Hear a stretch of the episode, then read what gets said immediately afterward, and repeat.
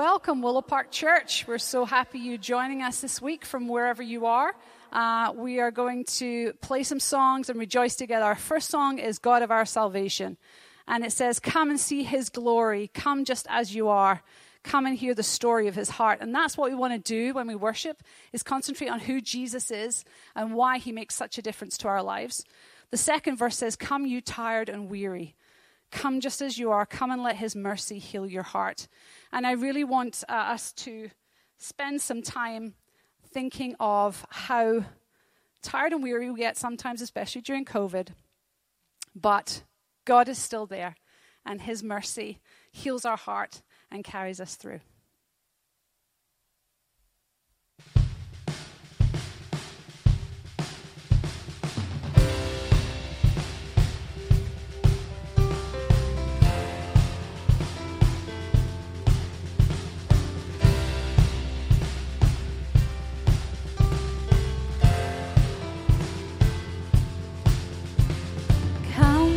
See his glory, come just as you are, come and hear the story of his heart. For God so loved his children that he gave his only son, that we might be forgiven, death has been overcome.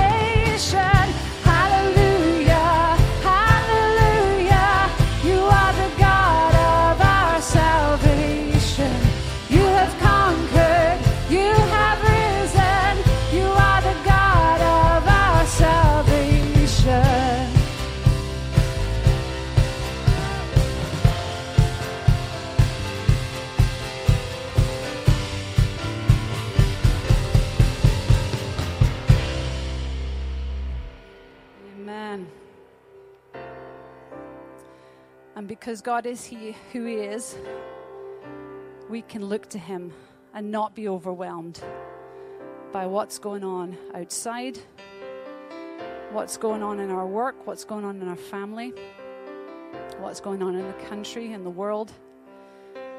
And this is a prayer about asking God to give us his vision, his wisdom, to see what he sees, so that we remember that he is in control and that we can look to him.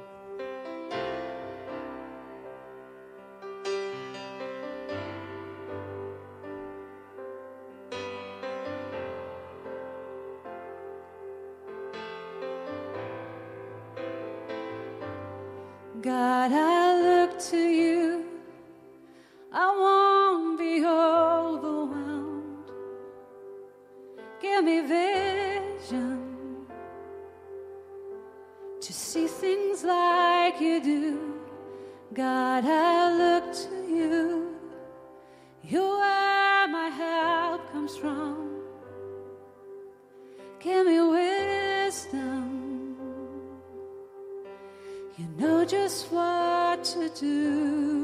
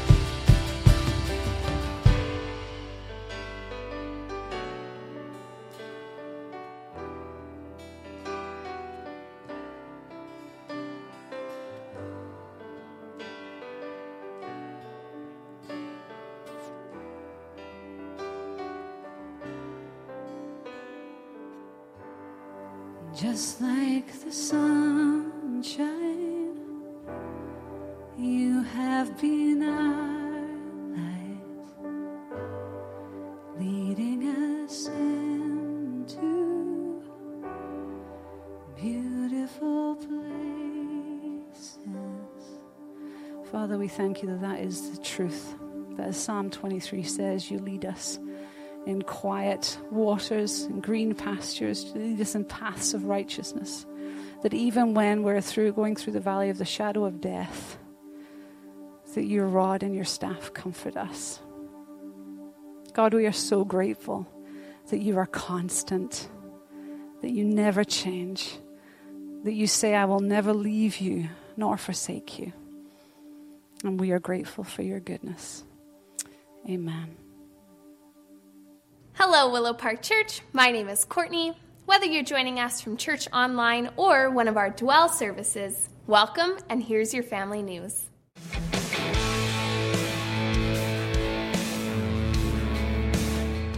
Dwell gatherings are small in-person services that happen every Sunday at 3 of our locations. If you are hoping to attend next week, we would like to let you know that we have made a little change to the registration process. Registration now opens every Sunday at 12 p.m. for the following weekend. Reserve your seat today at willowparkchurch.com/dwell. Did you know that we have a special group on Facebook for Willow Park Church families? Every week, we post fun family challenges, craft time videos, family devotions, and more. Check it out at facebook.com/groups/WPC families. Willow Park Church in Lake Country will be putting on their 11th annual back-to-school giveaway next Sunday, August 30th. Please be in prayer for this event where we will be giving away brand new backpacks, lunch kits, clothing, and more to families in need in Lake Country. If you'd like to know more about this event and how you can help, visit willowparkchurch.com/back-to-school. That's all for your family news. Thanks and enjoy your service.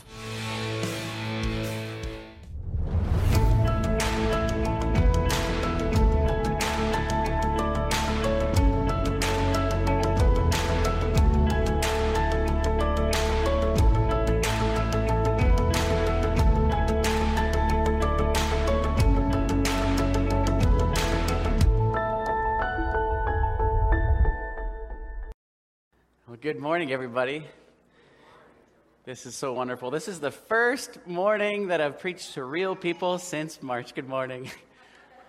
And hello, everyone in the gymnasium and online. Happy birthday, Dad. It's my dad's birthday. He's the best dad in the world. And here we get to be together. I'm so grateful for this opportunity. We're going through Psalm 23, and I'm pretty sure that it's everybody's favorite psalm in this room. Am I right?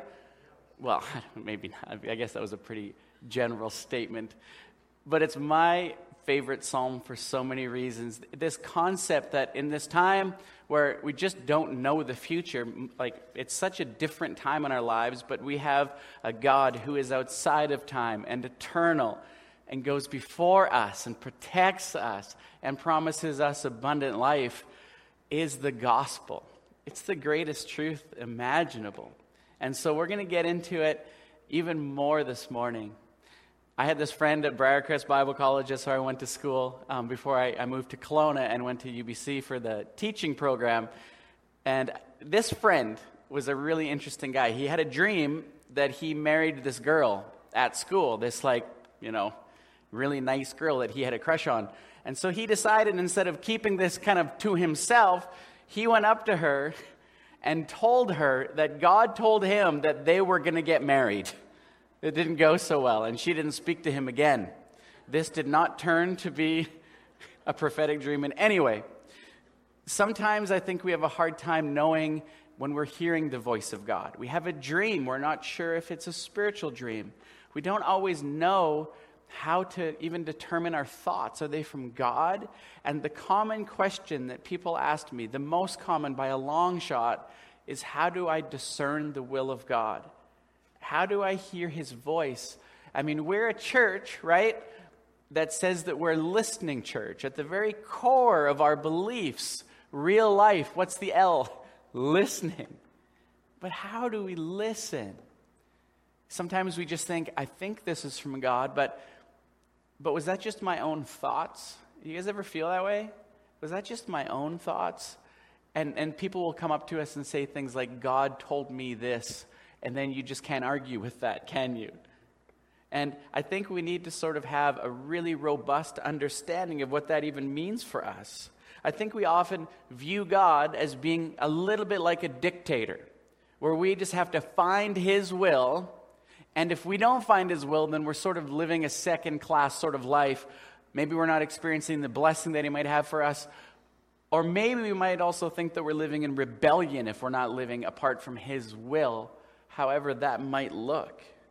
And I'll tell you what, I think so often that our understanding of God is just a little bit off. I love the way that Jesus describes a relationship with him. Just this beautiful, tender friendship that he had with his apostles. And then John, I love what John has to say. This is one of my favorite verses in the entire Bible. It says, see what great love the Father has lavished on us. Okay, what is this? What is this lavishing love? That we should be called children of God. It is perhaps the greatest form of love that everything changed in Jesus and our relationship with him. And the way that he views us is more as his children. And being a father myself, I recognize that my role with my kids is to raise them. Have you guys ever thought about that concept of raising kids before? Raising means to elevate them, right? To raise kids means to elevate them to places that you have never personally been, where we're building upon what our parents did in our lives, and hopefully we can continue to raise up the next generation higher to where we were. And this is how Jesus views his relationship with us. Why did Jesus say that you will do greater things than I did? Isn't that fascinating? He had this understanding that he wants to elevate us and raise us. He doesn't have this concept in Scripture when we see the life of Jesus of, I have a plan for you and you need to find it. He has a relationship for us and we get to step into it. So we're going to talk about that. We have a lot of sort of misconceptions that we need God to come and just sort of maybe jar some of those loose. A lot of things that we believe are grounded in Old Testament understandings. That's the Old Covenant that Jesus came to abolish, but we've just adopted them into our new understanding. And so we're going to talk about that. So let's just invite the Spirit to fill us individually, if you're comfortable with that, to give you wisdom and understanding and insight. That's what he does. And then we'll open the Scripture together. So let's each just pray individually, 10 seconds. If you're in the gym or at home, just take that time and ask for the filling of the Spirit, and then I'll close in prayer.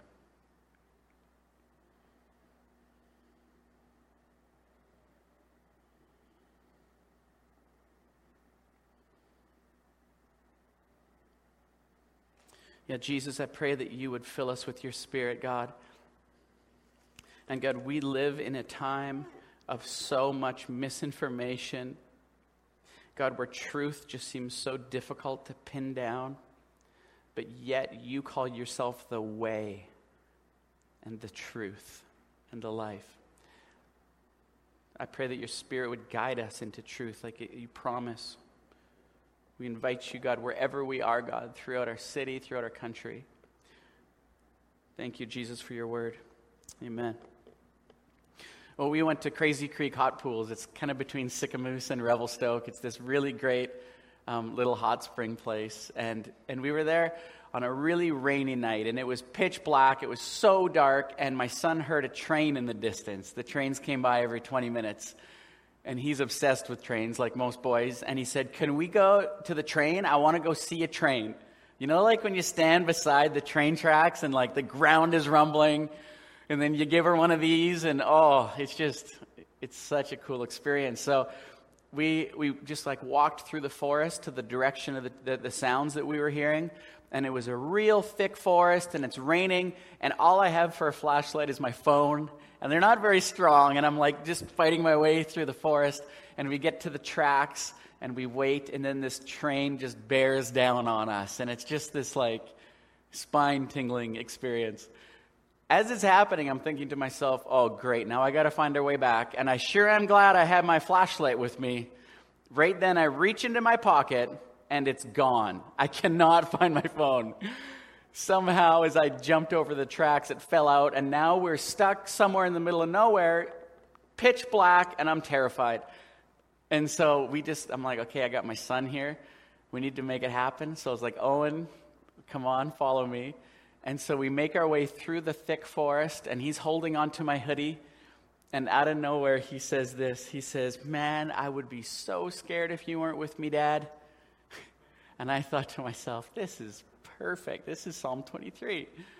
And then I thought, man, I wish my dad was with me now too. Like, I'm in this dark place and I got to lead my son and it's terrifying. But Psalm 23, the Lord is my shepherd, I shall not want. How many of us misinterpreted that when we were kids? I don't know why I wouldn't want the good shepherd. I want him, but I shall not have any wants. He meets all of my deepest needs. So beautiful. He makes me lay down in green pastures by still waters. And then this, he restores my soul.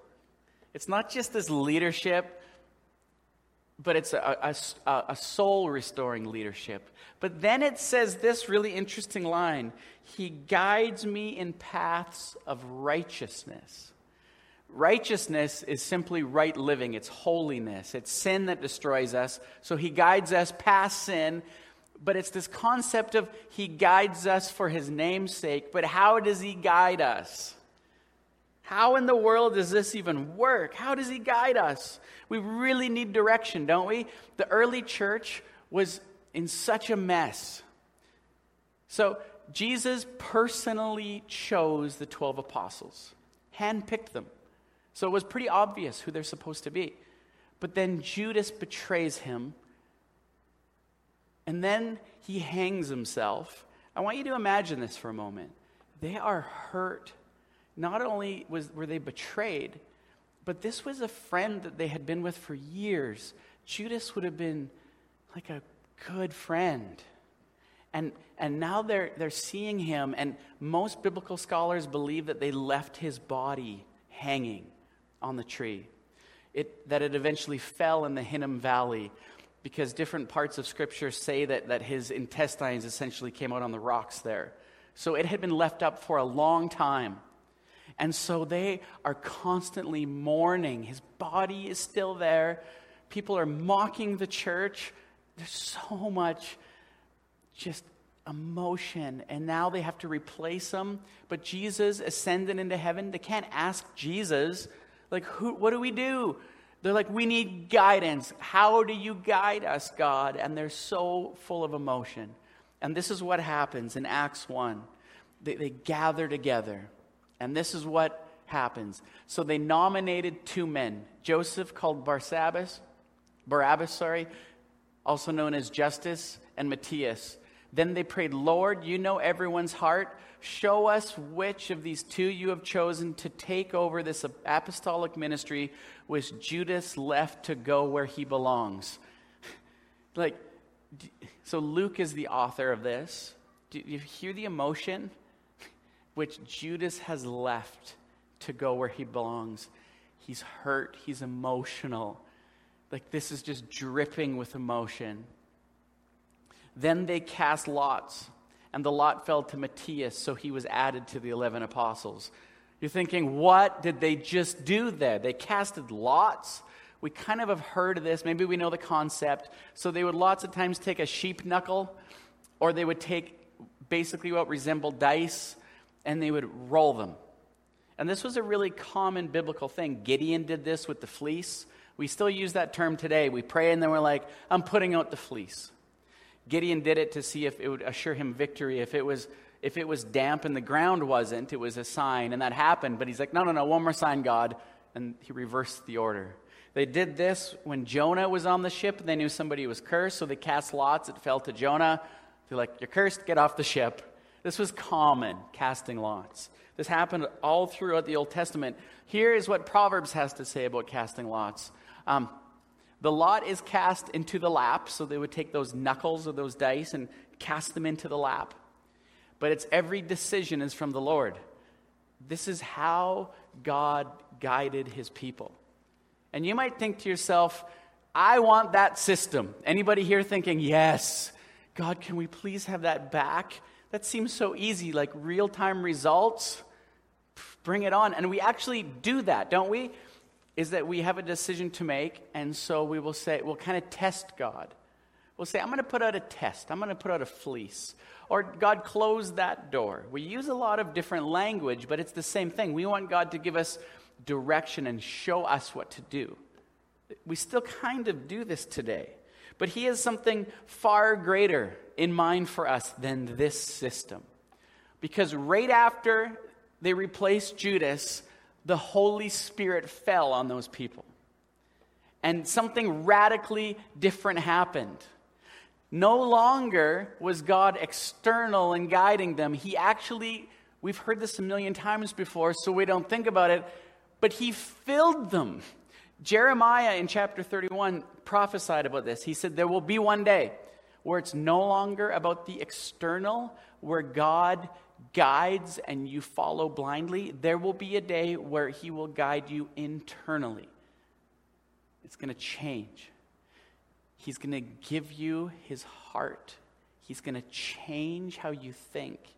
He's going to renew your mind. Oh, it's a beautiful thing. His thoughts will be our thoughts. It's different. It's way better. Let me explain. So here's what Jesus had to say. This is what John recorded. He said this. You got that there, Jen? He says, I no longer call you servants. That's the old covenant. This is when they casted lots. Because a servant does not know his master's business. You see, Psalm 23 is wonderful. But it's an Old Testament picture where we didn't know our Father's business, and he's guiding us, and we just follow. But things have changed at Pentecost. Instead, I've called you friends. This is God talking. This is God. For everything that I learned from my Father, I have made known to you. He now fills us and leads us by giving us his knowledge. This sounds really simple, and it's sometimes hard to work out. We ask God big questions. Should I marry that person? This is a common question that I get all the time. People are just about to get engaged, and they're like, does God want me to do this? But he no longer calls us servants, but friends. And it's a different relationship where God will just as likely say, what do you think? Do you have a crush on that person? Do you love them? Do they bring out the best in you? It's a side-by-side friendship. Should I take that job? Should I move to that city? What about selling my house or this? A million questions that we have. We're like, God, show us. Give me a yes or a no. He doesn't want to operate like that anymore. We're no longer his servants. We're his friends. He wants to walk with us and determine it with us. It's beautiful. He wants to dream with us. But all of us watching this and everyone in here is thinking, but I make bad decisions. I want God to decide for me, right? Because we always know that our motives are very often wrong or impure, right? And so we want his opinion. Jeremiah says that our hearts are deceptive above all things. That's how Jeremiah felt. And I think we feel the same way. Like, we're so easily manipulated, aren't we? Like, we're driven by our emotions. God, we need direction. Like, how do we do this? How do I hear his opinion? And there's a couple surefire ways to know that we're on the right track when Jesus was being tempted and had big decisions to make. Okay, Jesus was offered the kingdoms of the world. This is a big decision, would you say?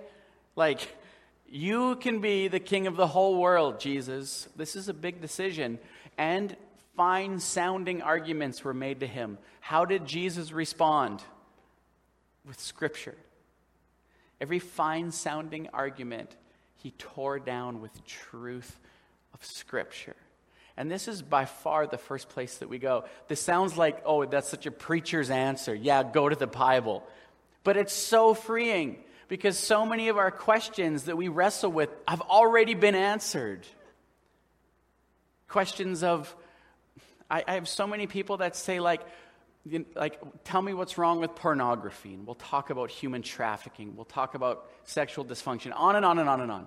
But at the end of the day, we don't even have to discuss it if you're a follower of Jesus because you just trust his word. It's already predetermined. How do I spend my money? Am I going to be generous? It's not my decision. I'm a follower of Jesus. Yes, I'm generous. Will I gossip? Do I have to decide?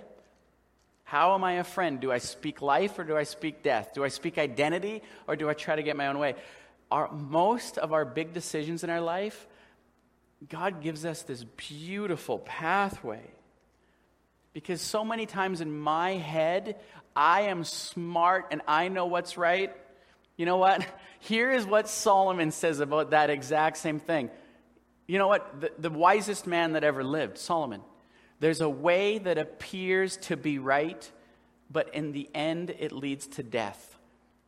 If my opinion is contrary to Scripture, it will lead to death if I follow that opinion. I love the Scripture. And lean not on my own understanding.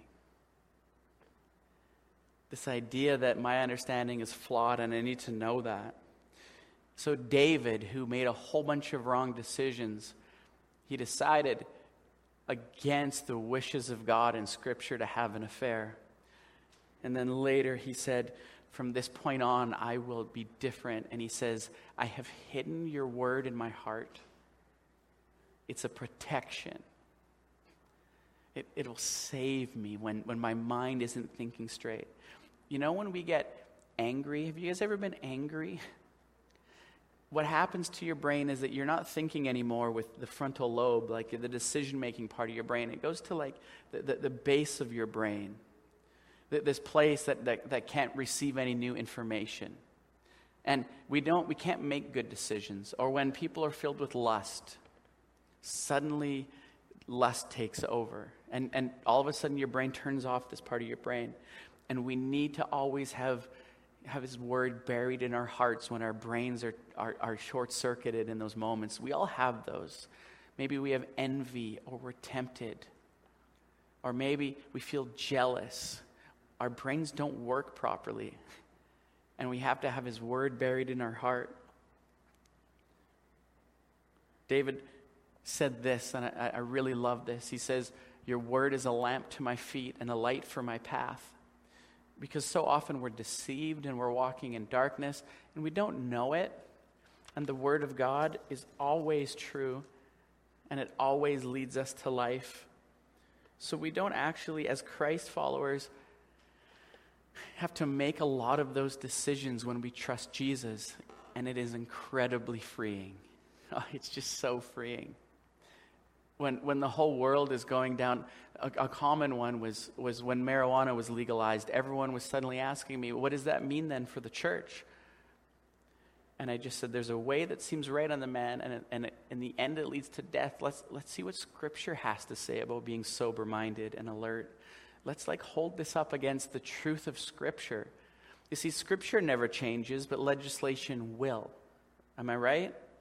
We so often rely upon our governments to tell us what's right and what's wrong, but we don't have to. We don't have to worry about that as followers.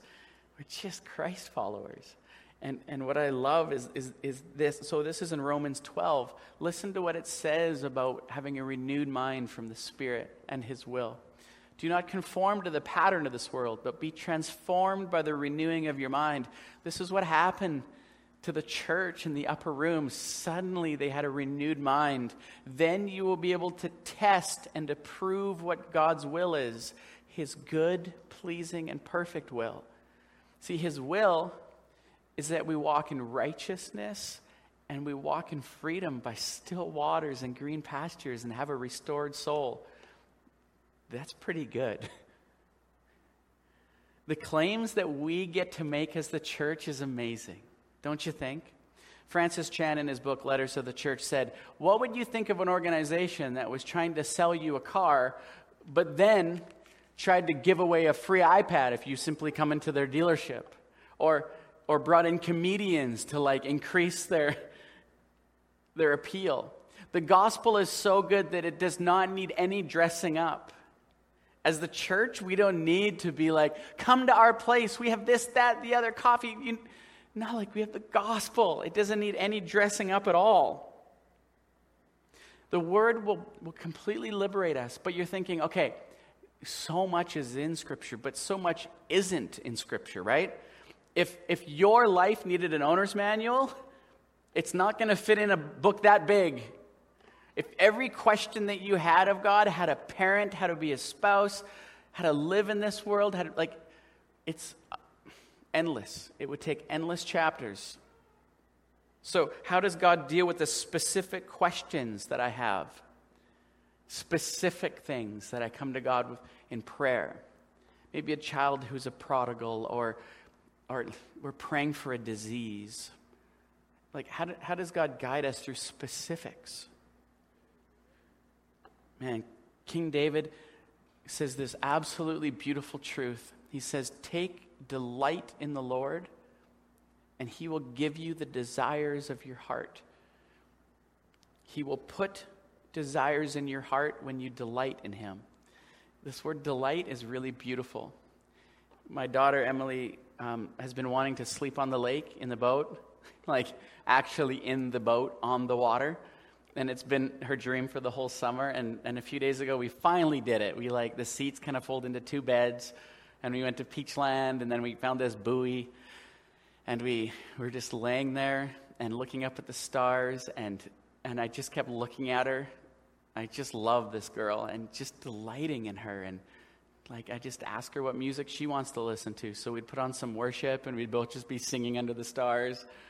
We would like have her favorite candy, some chips. And then we just went swimming out in the dark, and it was things that she loved, and I was just delighting in what she loved. And then we sat on the boat seats and looked up at the stars, and the stars are incredible, aren't they? They reveal the glory of God. Like, some of those stars aren't actually stars. They're just, some of those points of light are other universes with billions of stars. And we're talking about God and his greatness, and she's like, I have goosebumps. I was just delighting in her. And delighting is just spending time doing things that she enjoys. And this is what we get to do with God. This is why God made the Garden of Eden beautiful, because he loves us. This is why he walked with them every day. This is why he made good food and good drink, because he desires that we enjoy him, we delight in him. So often we make church or prayer or other things about duty and not delight, and that's a problem. Church should be straight delight. And that's what we get when we spend time with the Father, and he puts desires in our heart, new desires. This is how he guides us. We delight, we have intimacy, our desires shift. Listen to how Jesus explained how this works. So this is the King James version of this verse. I really like this version better for this verse. He says, "Therefore I say unto you, whatever things you desire when you pray, believe that you receive them and you shall have them." Whoa. Can you leave that verse on there, Jen? Whoa. Do you hear what he's saying? That's interesting. That desire comes out of prayer, out of communion, that when you have intimacy with him, he puts desires in you, and they will come true because they're from him. So when we come to him with our prayer requests, there are prayer requests. When we commune with him and delight in him, he will change what we're asking for and will grant them, because they're from the Father and they are good, perfect, and pleasing. Our desires are not good, perfect, and pleasing. His are, and he changes our desires. That word, desire, is a beautiful Latin word. We've all heard of the term sire before. You guys watch like old Western movies? Actually, old like British movies. Phil probably says sire. It means father. Excuse me, sire. You guys you know what I'm talking about? Sire means father. And there it is. And duh is just a word that means of. But desire is a word that literally means of the Father or from the Father. God puts desires in us. They're from him when we commune with him. And this is how he guides us. This is how he moves us on. Because whatever we commune with deposits a seed of desire, doesn't it? You ever know that? Well, in the Old Testament, Solomon warns. He says, "Be careful when you dine with the king, or you may crave his delicacies, and it will ruin you. You'll become poor."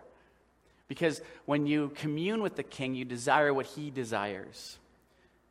This is the same problem as with pornography, is that if you commune with it, it creates a desire for lust. If you commune with somebody who is angry, you will become angry. Listen to this scripture. This is really fascinating. "Do not make friends with a hot-tempered person. Do not associate with one easily angered, or you may learn their ways and get yourself ensnared." Whoever you commune with, you assume their desires. It's the way that it works. And so when we commune with the Father, we desire what he desires, and he guides us into more beautiful ways. This is why church is so important. Have you ever noticed that as we worship, things change in your heart? It happens to me every time we gather for worship. My motives change. My actual goals differ all of a sudden. God brings me into alignment with what he's doing in my life. He corrects me. When we come and take communion, it's actually bringing him in. Just like what John said, it's no longer about the external, but the internal. And what happens is that we're putting to death all of the desires that will lead to death and destruction. See, desire comes out of communion, and this is how God guides us. This is so beautiful. So here's what happens next. They casted lots. They chose Matthias. This is the only way that they knew how to hear from God. Then the Spirit comes and another issue arises. They don't have to replace an apostle, but there's these guys that have come in with fine-sounding arguments. They're called the Judaizers, and they're saying that all the men have to be circumcised, all the converts. And so Peter and the apostles are like, what do we do? How do we make sense of this argument? And these guys had great scripture references, and it appeared to be right. And so the church was like, how do we hear from God? What do we do? So they all gathered in Jerusalem, and what did they do? They communed with God. They worshiped. They prayed. They delighted in him. And then they reached their decision. And listen to how they reached their decision. This is so beautiful. It says this in the book of Acts. I think it's chapter 15. You got that there, Jen? Acts 15? It says, it seemed good to the Holy Spirit and to us to not burden you with this. See, it's different. It wasn't God said do this. It seemed good to the Holy Spirit and it seemed good to us. It's this relationship where we're walking side by side and it seemed good to both of us simultaneously. It's the way that he chooses to lead us now. And they decided to not place this burden or restriction upon them. I want to really encourage you, what would happen if in your faith, your time with Jesus was delightful? You delighted in him. John Wimber said something in one of his books that has shaped the way that I pray. He said, I used to pray where I would come with my prayer requests, and that's how I would pray to God. Now I come and I delight in him for 90% of the time. I just enjoy him. I just actually give him thanks, whatever is beautiful, trustworthy, praiseworthy. I thank him for all of it. And so it's just a laundry list of thanksgiving and worship. And all of a sudden, as I'm delighting and thanking him, it changes what I pray for at the end. So he says, I delight and I worship for 90%, and the last 10%, I bring my request to him. He says it's changed everything about his life. It's a beautiful way to live. He will give us dreams that are supernatural. Like, I really believe that at this present time in history, we're surrounded by people that are looking for truth. Jesus said that a storm will come in our life, did he not? And that if we base our lives on the sand, that everything will collapse around it. The world is sand. We're watching a world full of sand, aren't we? Our money markets, people's mental health, everything else is just deteriorating. Because it was based upon this false truth that this world is solid. And Jesus says, I am the only rock. I am the chief cornerstone. Build your life upon me. And as the church, we get to go and speak words of life and hope to people. And people are going to look at us and say, why is your life not crumbling? And we can say, well, it's Jesus. He's the solid foundation, isn't he? Don't you think that maybe this isn't a time in the history of our church where we're vulnerable and, and the church is in trouble around North America? That's not the truth. In China, it was during times like this of persecution and hard times, trials where people are pushed out of their pews and into the city when revival broke out. And I really believe that this could be a turning point for the church. Because I don't know about you, but a year ago, if I were to look at the capital C church in North America a year ago, would I have been saying, wow, it's so wonderful, we're seeing revival? Not a chance. Do I feel like there's seeds of revival today? Like, absolutely. Because kids aren't going to school anymore chasing the American dream because it's been revealed for what it is. But The will of God is perfect and pleasing, and it's good, and he loves us. And when we delight in him, he gives us superior desires, doesn't he? Much superior. The things that I want answered prayer for, praise the Lord, he doesn't listen to me all the time. When he gives me superior desires, greater dreams, and then answers them, it's like, praise the Lord. Praise the Lord. We're going to worship now. And worship is a really, for me, it's become one of those things that I wake up to and I fill my house with worship. Every morning in the shower, I worship. In the car, instead of turning on just more drama and politics, I fill myself just with the beauty of an unchanging God who is the Alpha and the Omega. He is the King of all kings. When I turn off my social media, you guys ever feel that? Just like, there's just so much misinformation and it's hard to know what's real and true. And I just get to go to the rock, the one, Jesus calls himself the way and the truth and the life. I don't need to look anywhere else for that, but in Jesus. And the beauty of that is that he does restore my soul when I follow him and chase him. It's a game changer in my life. We're going to worship. I invite you to just delight in him. You know what? Wherever you're at, if you're in the gym or at home, why don't we spend 2 minutes and just delight in him? And just bring him thanksgiving. Everything in your life that's beautiful, Scripture says that they are all from the Father. Every good and perfect gift is from him. Let's thank him for all those. Everything that is beautiful in your life, people in your life that you love. We so focus on our challenges and we forget. I absolutely love chipmunks. I absolutely love just the smell after the rain. I love the family of God. I love his word. Everything that you love and everything beautiful that God's given us, let's just thank him and delight in him.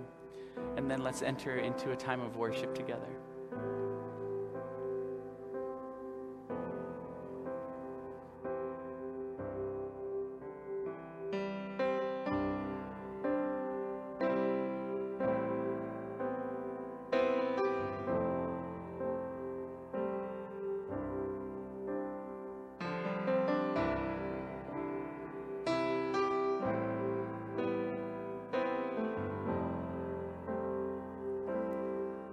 Sing, be thou my vision. Be thou my vision, O Lord of my heart. Not be all else to me, save that thou art. Thou my best thought.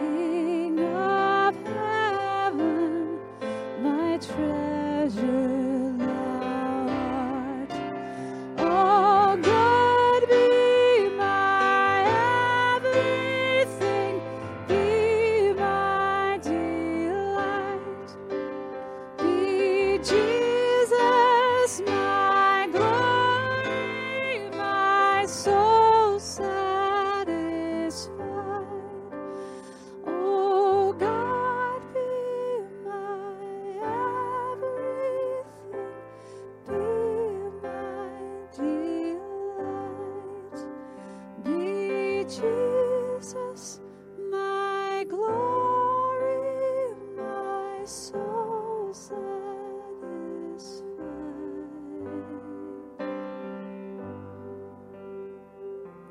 High King of heaven, my victory won. May I reach heaven's joy.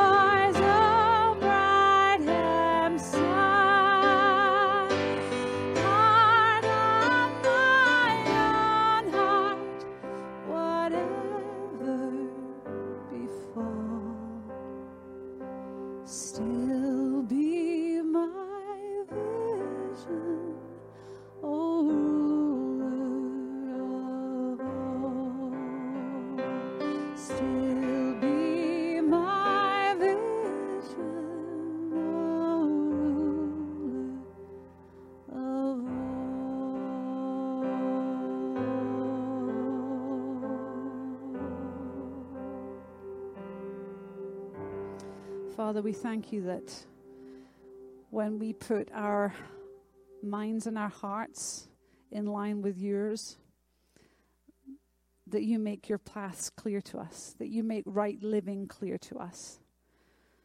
Lord, help us this week to take that time every day. We would take that time, that 90% of our time that we spend with you, to just worship, to delight in you, to hear your voice, to hear your comments to us about how you want us to live.